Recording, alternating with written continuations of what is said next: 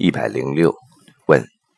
存在为反应，永无止境，这是否说明人类只要活着就不可能达到道的程度？所以这个世界上没有完美的人跟事物。答：关于存在和道的概念，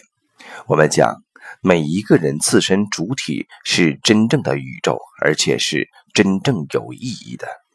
你看到的所有人，其实都是你投影出来的。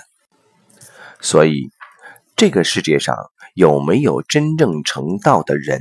对我们每一个个体来讲不重要，关键你自己是否能够成道。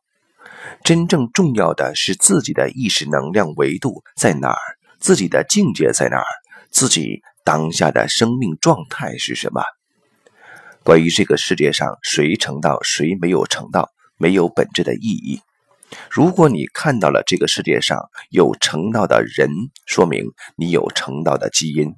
如果你觉得世界上没有成道的人，说明你成道的基因还没有打通。佛看众生皆是佛，当你自己是佛的时候，看这个世界上全是佛；当你看这个世界上全是魔的时候，说明你自己被魔障碍着。